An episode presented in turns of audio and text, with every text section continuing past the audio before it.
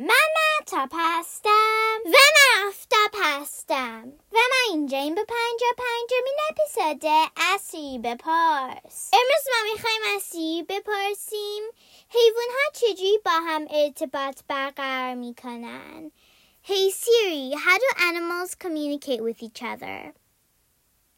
Here's what I found from factmonster.com.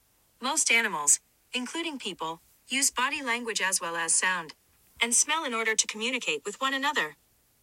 سی می‌گوید بیشتر حیوان ها از جمله آدما برای ارتباط با همدیگه از زبان بدن، صدا و بو استفاده می کنن.